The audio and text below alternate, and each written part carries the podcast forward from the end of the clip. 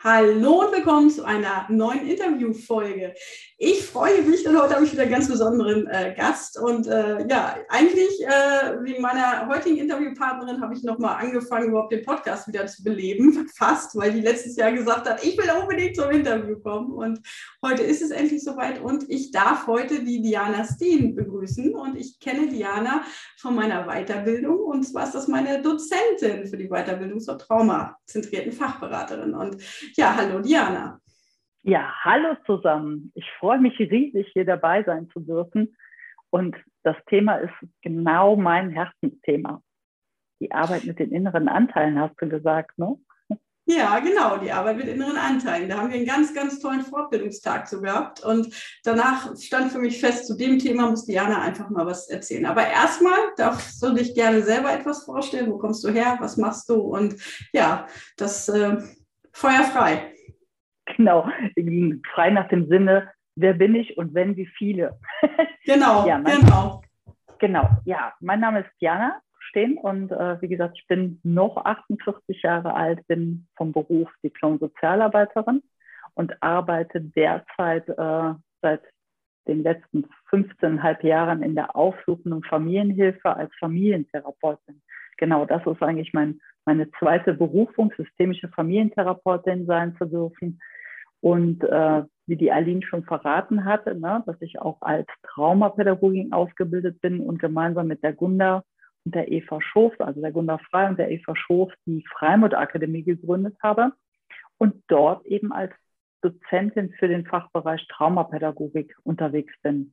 Und im Rahmen dieser Ausbildung ist mein Herzenswunsch auch gewesen, die Arbeit mit dem inneren Kind. Und das setzt voraus, dass wir eben mit unseren inneren Teilen arbeiten, genau.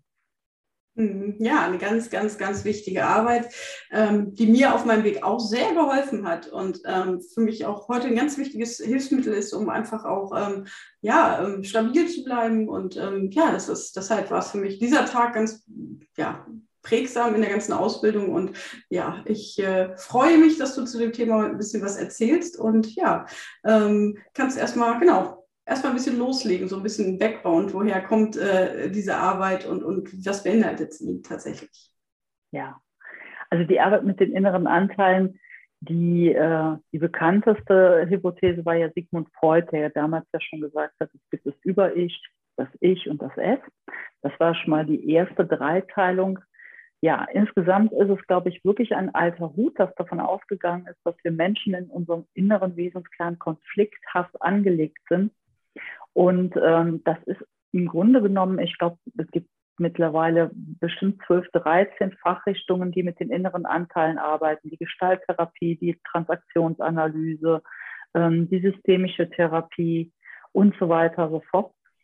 Ähm, es ist in erster Linie ein Arbeitsmodell, eine Vorstellung dessen, was man sagt, und das kommt ja aus der humanistischen Psychologie, dass äh, wir einen Selbstkern haben, der an und für sich gut und vor allen Dingen unzerstörbar ist. Und was uns allen passiert, wir bilden natürlich im Laufe unseres Lebens mit all dem, was unser Gehirn eher als Schmerzvermeidung sieht, ähm, bestimmte Erfahrungen ab, die wir in unserem Inneren natürlich irgendwie verarbeiten müssen. Ja, in, in der Traumaarbeit würde man sagen, es gibt Teile, die dissoziieren. Es gibt eine emotionale Persönlichkeit, die sich im Rahmen einer Traumatisierung abspaltet von unserem eigenen Selbst. Und ja, man kann sich das so ein bisschen vorstellen wie eine eigene Persönlichkeit, die in einem drin ist. Aber das ganz Normale kennt auch jeder von uns. Kennst du den Teil, wo du morgens aufstehst und dich fragst, hey, sag mal, wie geht's dir eigentlich? Also mir geht das häufiger, dass ich mit mir selber rede. Und ähm, wenn man ehrlich ist, glaube ich, bin ich damit, hoffe ich, hoffe ich auf jeden Fall nicht so alleine. Und das ist eigentlich schon der, der erste Schritt, dass man eigentlich einen inneren Dialog führt. Und ähm, wir haben eben unterschiedliche Rollen und Funktionen. Ja, fangen wir mal an. Wir, wir kommen auf die Welt und sind erstmal Tochter oder wir sind vielleicht Geschwisterteil oder wir werden dann Kindergartenkind, Schulkind. Irgendwann sind wir Sportler oder halt, wie gesagt, letztendlich hat jeder seinen Beruf und wir kennen die unterschiedlichen Rollen und das ist eine ganz normale Differenzierung. Und allein das kann man schon in einem Bild setzen, zu sagen, ab wann spricht denn bei dir die Polizistin, Eileen? Ja, ja, die, also wir haben es im Studium immer unter Rollen noch, ne, klassische Rollen gelernt. Und, und das ist natürlich, und das war mir damals schon so einleuchtend, ne, wenn immer äh, jeder mich privat auch für die Polizistin hält, ne, das ist immer, äh, bist du so auf deine Rolle festgeschrieben. Und so konnte ich dann auch so ein bisschen den Schlu Schulterschluss zu den Anteilen aufschließen, ja. Ja, genau. Und das ist eigentlich der ganz normale Wahnsinn. Und äh, wie gesagt, ähm, da unser Gehirn zwei Hauptfunktionen hat, nämlich einmal uns zu beschützen, ja, also Schmerz vermeiden, das andere ist Lust gewinnen und Freude zu bereiten, ist es halt so, dass wir im Rahmen unseres, unserer Überlebensstrategien natürlich eher das Negative abspeichern, weil es von vornherein bedrohlich ist. Ja, nichtsdestotrotz bildet sich eine innere Realität, ja, der, da wo wir all unsere Erfahrungen abspeichern, den Mangel abspeichern und ähm, ja, die verschiedenen therapeutischen Richtungen gehen eben hin und sagen einfach, okay, ähm, wenn zum Beispiel auch Symptome sich bilden, könnte es ein Arbeitsmodell sein, diesen Symptomen eine eigene kleine Persönlichkeit zu geben und zu schauen, ob man mit denen in einen Dialog treten kann. Und das ist eigentlich das, was wir bei der Arbeit mit den inneren Anteilen machen, dass wir versuchen, im Rahmen dessen, dass wir uns vorstellen, und unser Gehirn ist da ganz clever, weil wir können uns sehr gut in andere Rollen versetzen, dass wir uns in diese verschiedenen Rollen oder Anteile hineinversetzen und mal in einen Dialog kommen. Man könnte es ja ganz praktisch machen. Ich habe ja eben gesagt, wer, war, wer, wer ich bin und wenn wie viele ist ja der ganz normale Teil, dass man zum Beispiel so eine Elternrolle auch inne hat.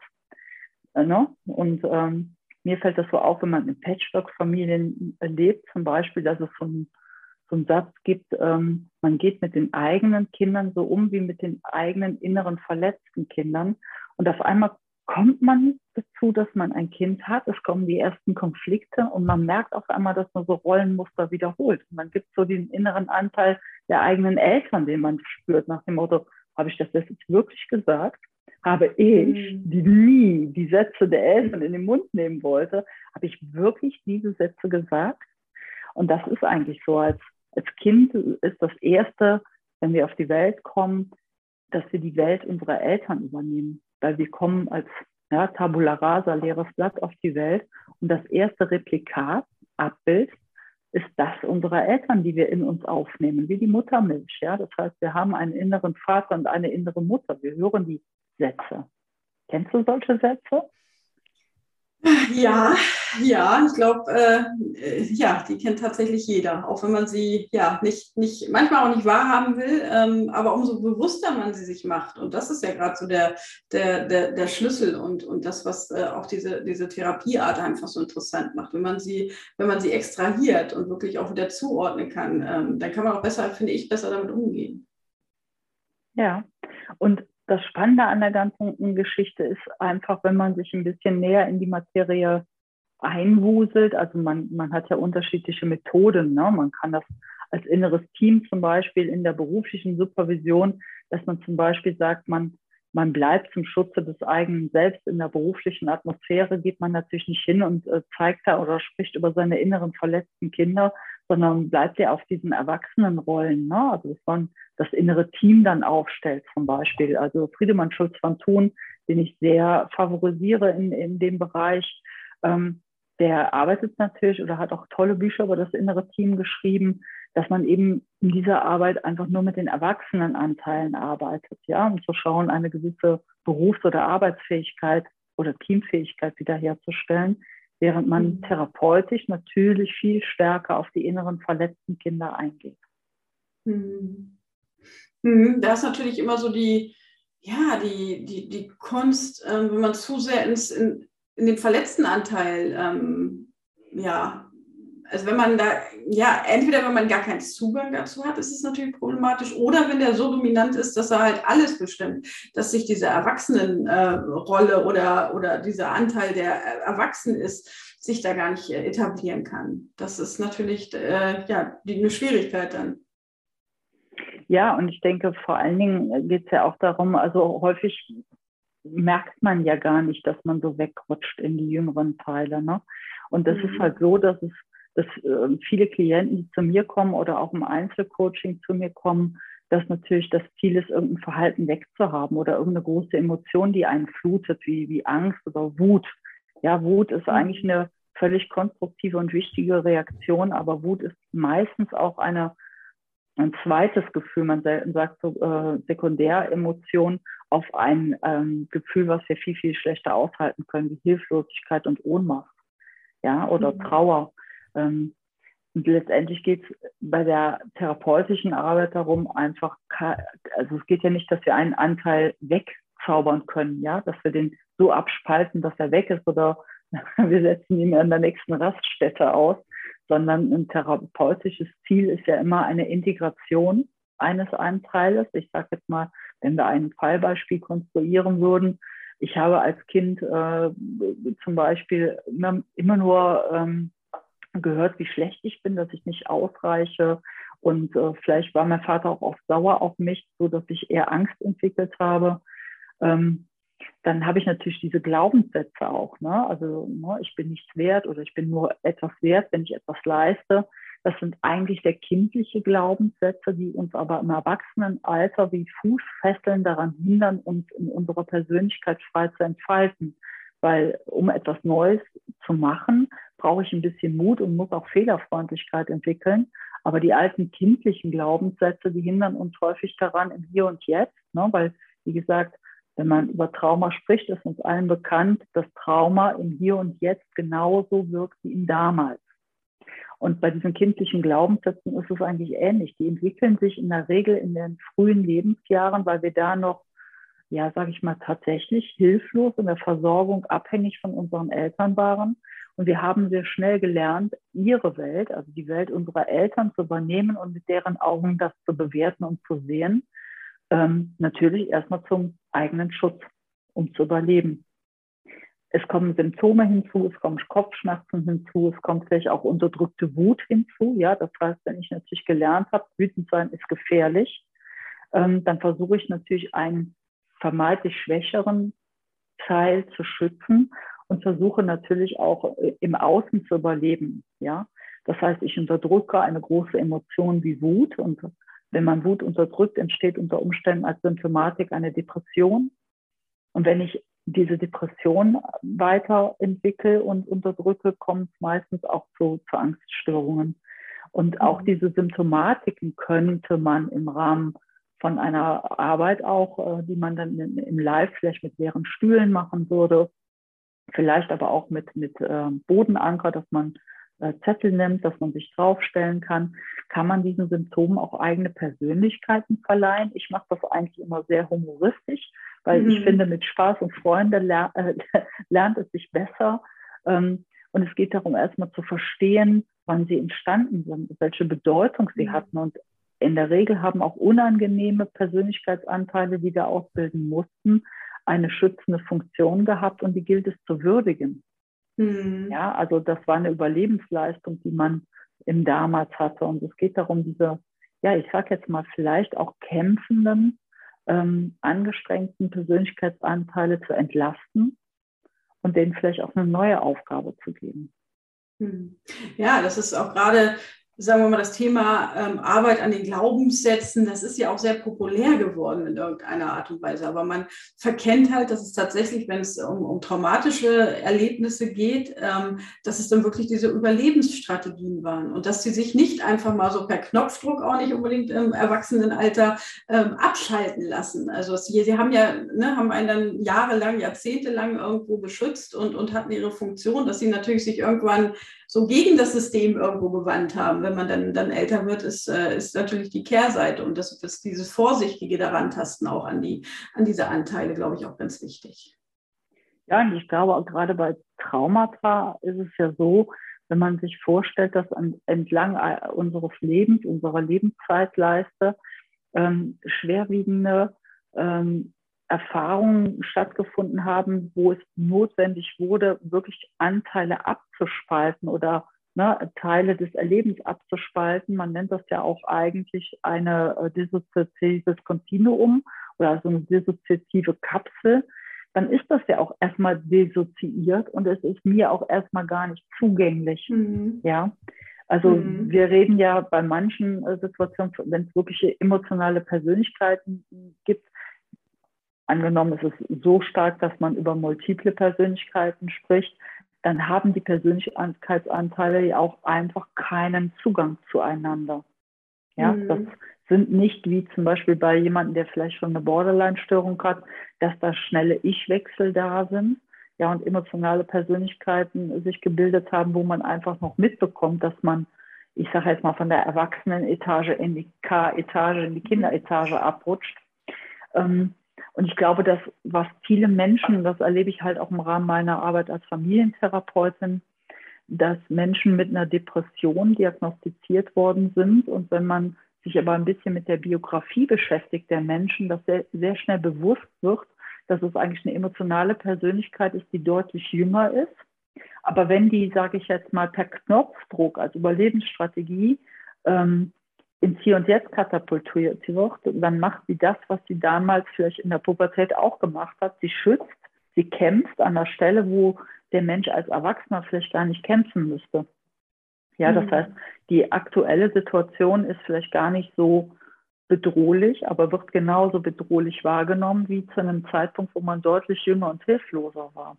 Und das Problem an der ganzen Sache, dass äh, zum Beispiel diese, ne, das kriegt den Bogen zu dieser Depression, dass es eigentlich im Grunde genommen keine richtige Depression ist, sondern eher eine Regression. Das heißt, wenn ich oft in so mhm. kindliche Anteile katapultiert werde, ähm, dann erlebe ich ja meinen Alltag, ich sage jetzt mal so, man muss sich das vorstellen, ähm, man ist fünf und man muss einen ganzen erwachsenen Alltag stemmen. Einkaufen gehen, Kinder versorgen, die Wohnung sauber machen, Auto fahren.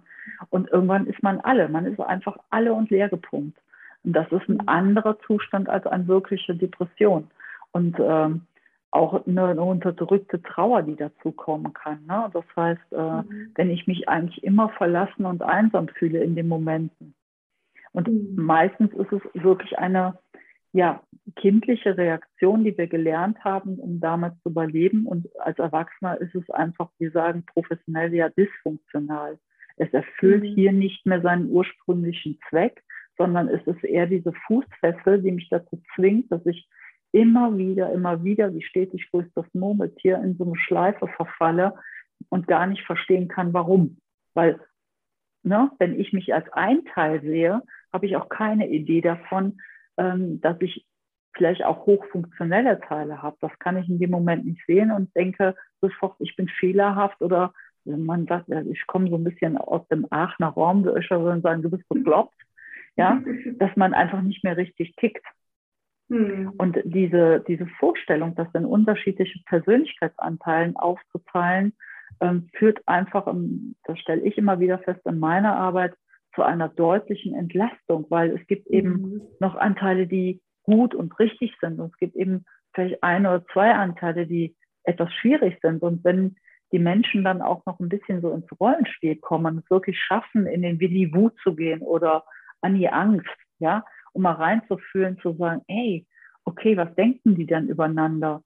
Dann ermöglicht das das wirklich ein Stück weit Leichtigkeit und auch ein Perspektivwechsel da ist, zu verstehen, dass diese Angst eigentlich nicht nur etwas ist, was hindert, sondern dass sie eine Funktion hat und dass diese Funktion auch elementar sein kann.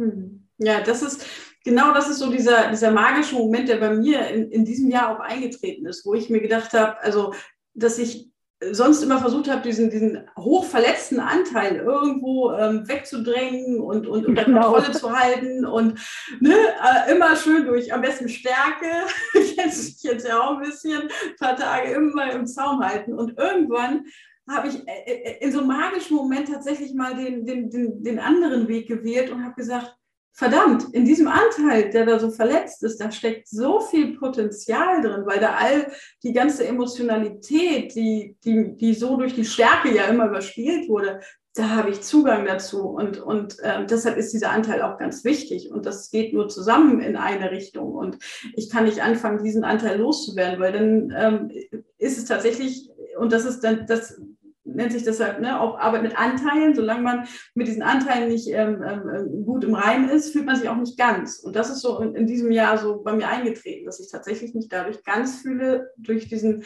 diesen ja, Zugang auch zu diesem Anteil.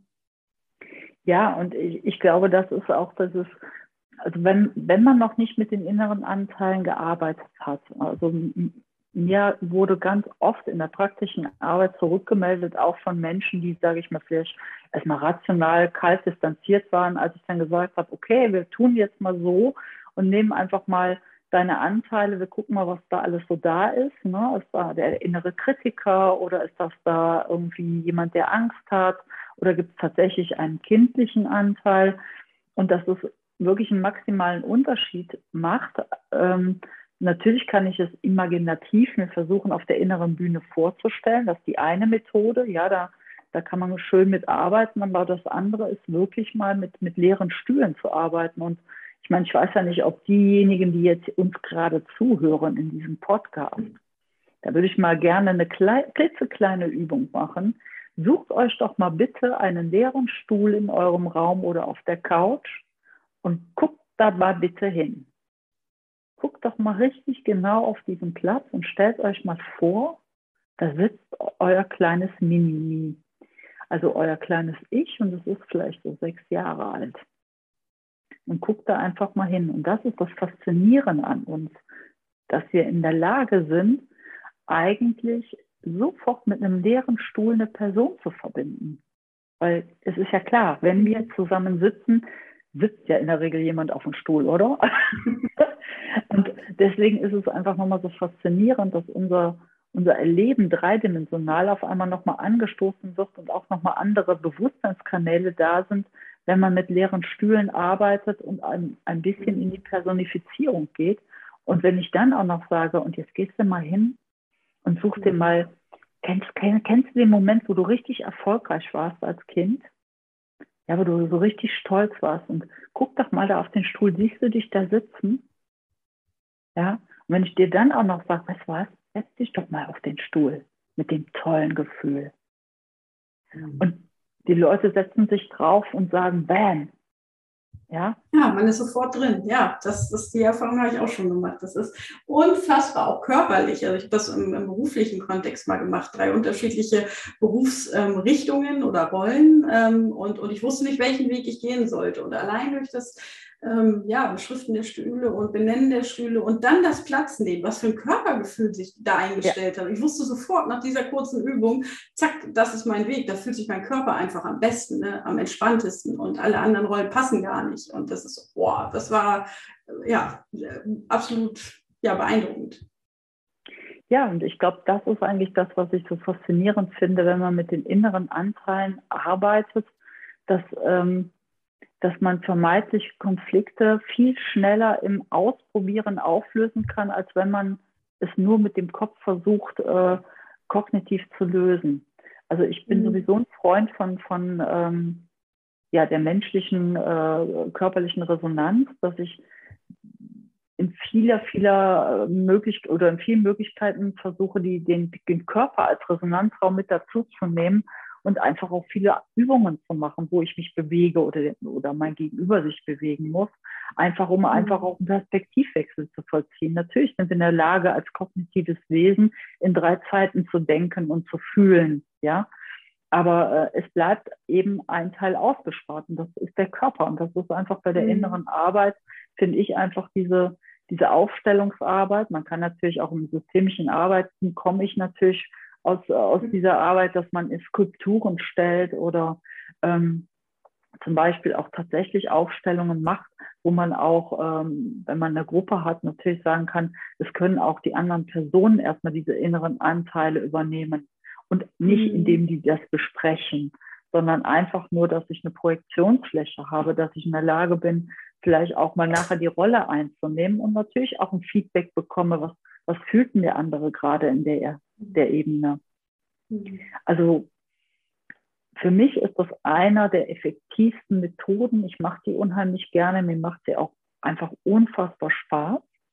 Also weil wir haben, also ich glaube, ich habe auch sehr viel Humor an der Stelle, dass man auch schwere Themen leicht gestalten kann. Mhm. Das andere ist es aber, es ist einfach hocheffektiv.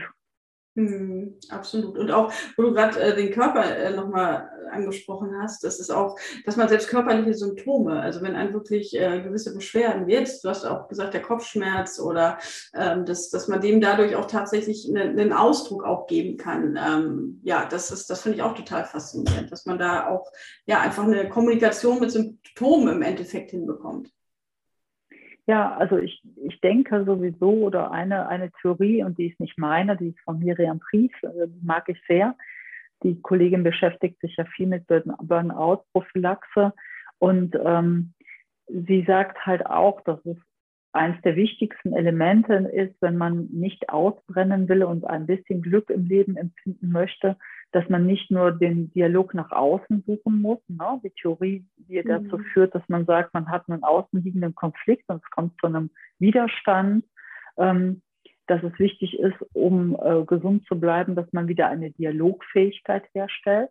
Das ist nur die eine Wahrheit oder nur die eine Hälfte der Medaille, sondern es muss auch die innere Dialogfähigkeit zu sich hergestellt werden. Und es ist halt so, dass mhm. die wenigsten Menschen sich mit dieser inneren Welt, mit den inneren Anteilen oder der inneren Realität auseinandersetzen. Und wenn diese Dialogfähigkeit auch fehlt, dann bedingt sich das wie ein Ping-Pong-Spiel. Und die meisten hängen in ihren, ich sage jetzt mal ein bisschen äh, ketzerisch, in ihren frühkindlichen Mechanismen fest, weil sie gar nicht wissen, dass es die gibt.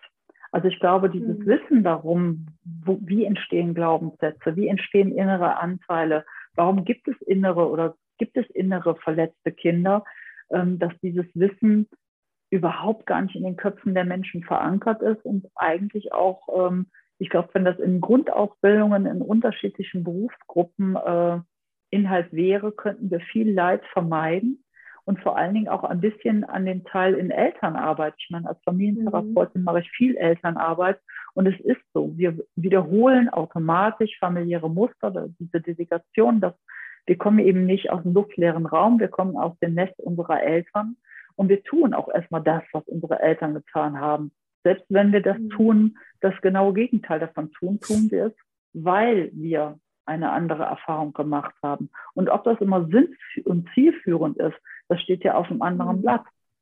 Und ich glaube, wenn man dieses Wissen hätte, dass man diese Dialogfähigkeit herstellt und dass man das aufräumen kann, dass es, ich sage jetzt mal, eine, eine Chance auf Heilung gibt.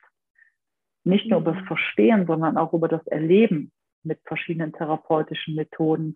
Ähm, dann hätten wir vielleicht auch, äh, sage ich mal, im Rahmen der, der Elternschaft ähm, erlebe ich es ja ganz häufig, dass diese Muster einfach weitergegeben werden. Mhm. Ja, dass Eltern unreflektiert ihre eigenen Erfahrungen weitergeben. Transgenerationale Muster vererben sich so. Mhm. Ja, nicht nur, nicht nur Elternschaft, letztlich ganz gesellschaftlich. Ne? Das, ist, das ist ja auch, äh, ne? auch, was du sagst, die Dialogfähigkeit nach innen. Wenn ich jetzt zum Beispiel meine eigenen Bedürfnisse auch nicht kenne und immer entweder über die Bedürfnisse drüber weggehe oder ähm, sie ganz verleugne, ne? dann ist es, ne? dann ist es zum Burnout zum Beispiel auch nicht weit, wenn ich mich im Arbeitskontext nicht irgendwie abgrenzen kann und nicht Nein sagen kann, weil mein Chef nochmal einen großen Stapel auf den, auf den äh, Tisch legt, ne? weil, weil ich diejenige bin, die eh immer hinein sagt, kriegst dann halt immer. Ne? Also und, und da halt auch wirklich, äh, wenn man da dann ähm, auch mal Anteile, ähm, Anteilen ermöglicht, Grenzen zu setzen, zum Beispiel, dass man, äh, ja, das verändert halt auch alles. Ne? Ja, und äh, ich bin mir auch überzeugt, dass, ähm, also ich sage jetzt mal so, man kann die inneren verletzten Kinder keinen anderen auf den Schoß setzen. Also die Integration mhm. von diesen verletzten inneren Anteilen das ist eine, eine Leistung, die jeder für sich alleine bringen muss. Und das ist, glaube ich, das, was viele Menschen im therapeutischen Prozess unterschätzen, indem sie zu einem mhm. kommen und natürlich erstmal die Autorität abgeben und sagen, okay, du, du hilfst mir jetzt dabei, dass das weggeht. Ne?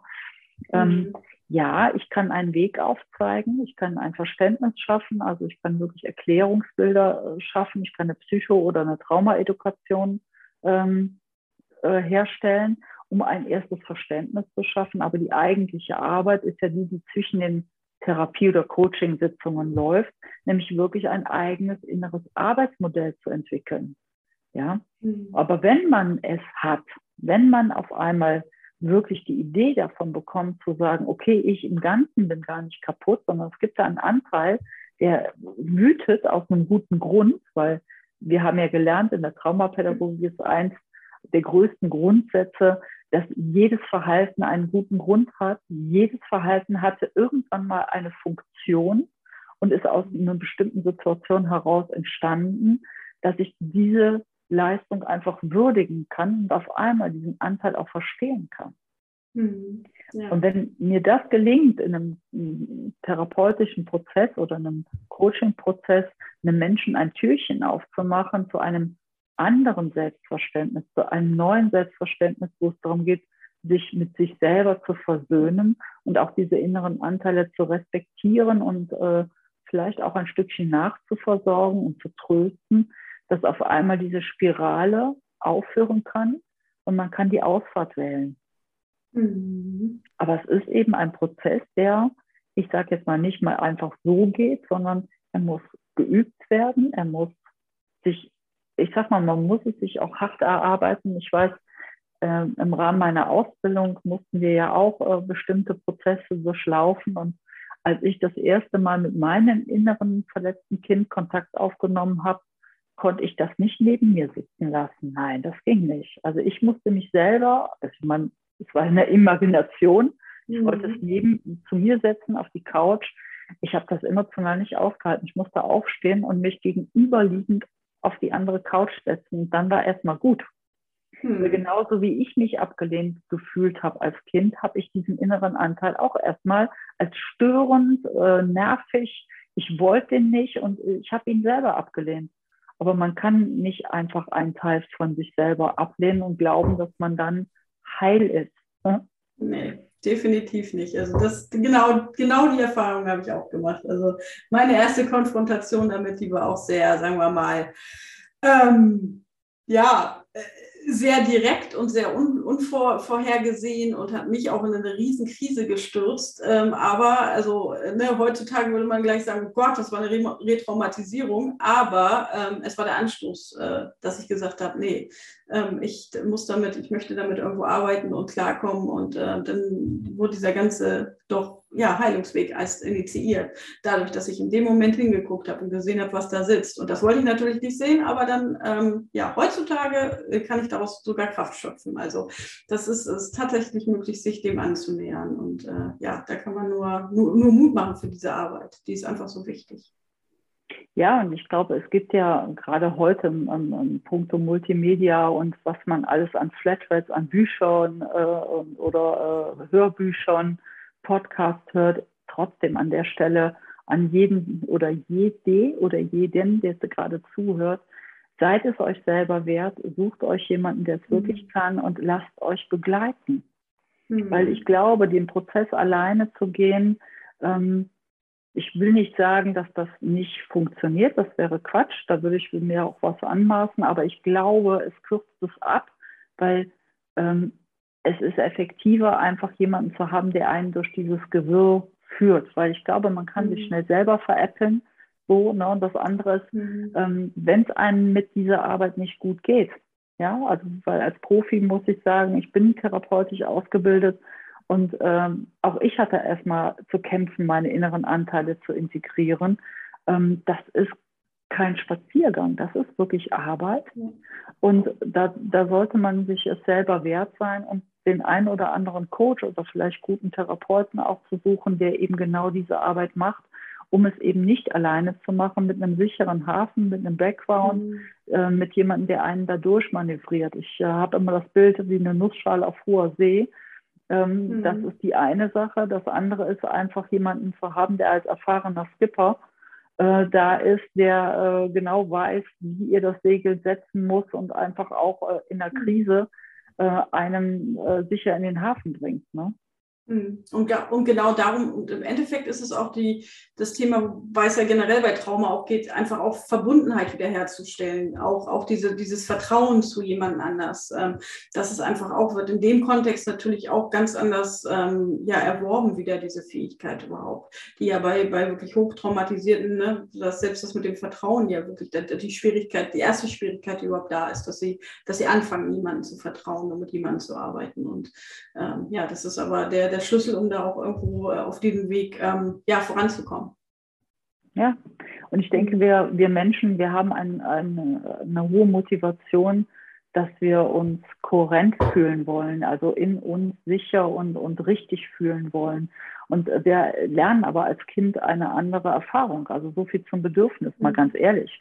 Also es gibt ja nichts Geileres, als mit mit, mit irgendwie zwei die Schokotochter zum Geburtstag mit Händen äh, äh, und den ganzen Körper zu genießen. Ja, und zeitgleich werden wir erzogen, mit Essen spielt man nicht. Aber wie kann etwas, was einfach so sinnlich, so lustvoll, so viel Freude bereitet, falsch sein? Mhm. So viel zu den eigenen Bedürfnissen. Und wenn wir mal wirklich überlegen, was wir unseren Kindern beibringen, was sie alles nicht dürfen, was sich aber eigentlich gut anfühlt. Also hm. wohin erziehen wir unsere Kinder mit unseren Bedürfnissen? Hm. Da sind wir wieder bei dem, was ich sage. Das Erste, was wir in uns haben als innere Anteile, ist der innere Vater und der innere, die innere Mutter. Das heißt, wir haben hm. alle diese Sätze im Ohr und äh, ich kenne die Situation zu Genüge als Kind, dass man sich erstmal überlegt hat, hm, was würden jetzt Mama oder Papa sagen? Ähm, und da haben wir schon die inneren Anteile, die ersten ja. Replikate. Ja, das haben manche mit 60 oder 70 noch. Ja. Ja, ja. definitiv. Ah, ja, hoch, ein, hochspannendes Thema. Also, richtig. Hm, ja, aber wirklich, ähm, ja, wenn man, wenn man die Systematik so ein bisschen ähm, so verinnerlicht hat, ist es halt wirklich auch ein riesengroßes, riesengroßes Potenzial, was dahinter steckt. Und auch so, ähm, auch so, wenn man es wirklich, ne, wenn man sich mit den Anteilen auseinandergesetzt hat und die auch wirklich gut in Anführungsstrichen aufgestellt hat und sortiert hat, äh, ne, dann, dann, äh, man fühlt sich auch viel selbstwirksamer, so im, im Umgang auch mit Herausforderungen. Und ähm, ja, das, das äh, hat so die Erfahrung habe ich in den letzten Jahren gemacht, dass man da immer ja einfach einfach äh, ja, sicherer wird dadurch. Hm. Ja, weil das Ziel oder der, der, der Coaching- oder Therapieprozess zielt ja darauf ab, das Erwachsene selbst so zu stärken, dass man, ich sag mal, man braucht ja auch wie bei jedem Team einen Teamleiter, einen, der den Ton angibt. Und das sollte natürlich das Erwachsene selbst sein. Und das mhm. muss man eben auch ressourcenreich auf, äh, ausstatten. Und dann kann das auch gelingen, dass die jüngeren Anteile auch irgendwann mal sich trösten lassen und gehalten werden können. Dafür müssen die dem Erwachsenen auch vertrauen. Und das ist der Teil mit sich Selbstbewusstsein, sein Selbstvertrauen stärken. Das heißt auch sein inneres Team oder seine innere Mannschaft unter Kontrolle zu kriegen. Und wie gesagt, mir macht die Arbeit mega Spaß. In der Traumaarbeit finde ich es einfach ähm, super wichtig, weil gerade diese inneren verletzten Anteile brauchen auch einen sicheren Ort. Und das ist einer meiner Lieblingstechniken mit Menschen, mhm. dass wir erstmal diese inneren verletzten Anteile an, an einen sicheren Ort packen und die gut versorgen und nachversorgen. Ähm, ja, aber wie gesagt, man kann da, glaube ich, noch Stunden drüber reden, was man da so Tolles mitmachen kann. Und an der Stelle wirklich, ähm, besucht ein Seminar, probiert es aus, weil ich finde, das ist eine, eine echt mega tolle und hochwirksame Arbeit. Ja, definitiv. Also deshalb war mir das auch wirklich ein Anliegen. Und du hast es tatsächlich geschafft, das, was wir in äh, sechs Stunden letztens gemacht haben, doch wirklich sehr, sehr gut auch komprimiert heute nochmal darzustellen. Und das, das freut mich. Und ähm, ja, ich kann da auch nur jeden ermutigen, diesen Weg zu gehen, weil ähm, ja, es ist im Endeffekt, ähm, also ich sage ja immer, dass ich, dass das Leben, seitdem ich diese Arbeit gemacht hat, wirklich wieder Farbe hat. Vorher war das so ein Leben in Schwarz-Weiß und jetzt ähm, mit Zugang zu allen Gefühlen, ähm, ja, es ist wie Leben in Farbe wieder und das ist, das ist, dafür lohnt es sich und ähm, ja, das, äh, ja, das macht das Leben wieder lebenswert und es ist nicht nur ein Überleben, sondern wirklich Leben. Das ist so, so ein platter Spruch, den man oft irgendwo da in dem Zusammenhang hört, aber so ist es einfach. Hm. Hm. Ja, liebe Diana. Schön. Ja, es war super schön und ich habe mich echt gefreut, dass du mich zu diesem Podcast eingeladen hast, weil dieses Thema ist mein Herzensthema und es hat mir echt Freude gemacht und äh, mhm. vielen, vielen lieben Dank. Ja, genau. Ich, ich habe dir zu danken für deine Zeit. Und ähm, ja, es war mir nach dem Tag war mir klar, ähm, ich muss äh, weitermachen mit dem Podcast. das war mir das, äh, ein, ein ganz großes Herzensanliegen, dass wir das nochmal zusammen machen. Und ich freue mich, dass es geklappt hat. Mega. Ja, ja vielen dann. Dank. Tschüss. Mach's gut. Und bis bald.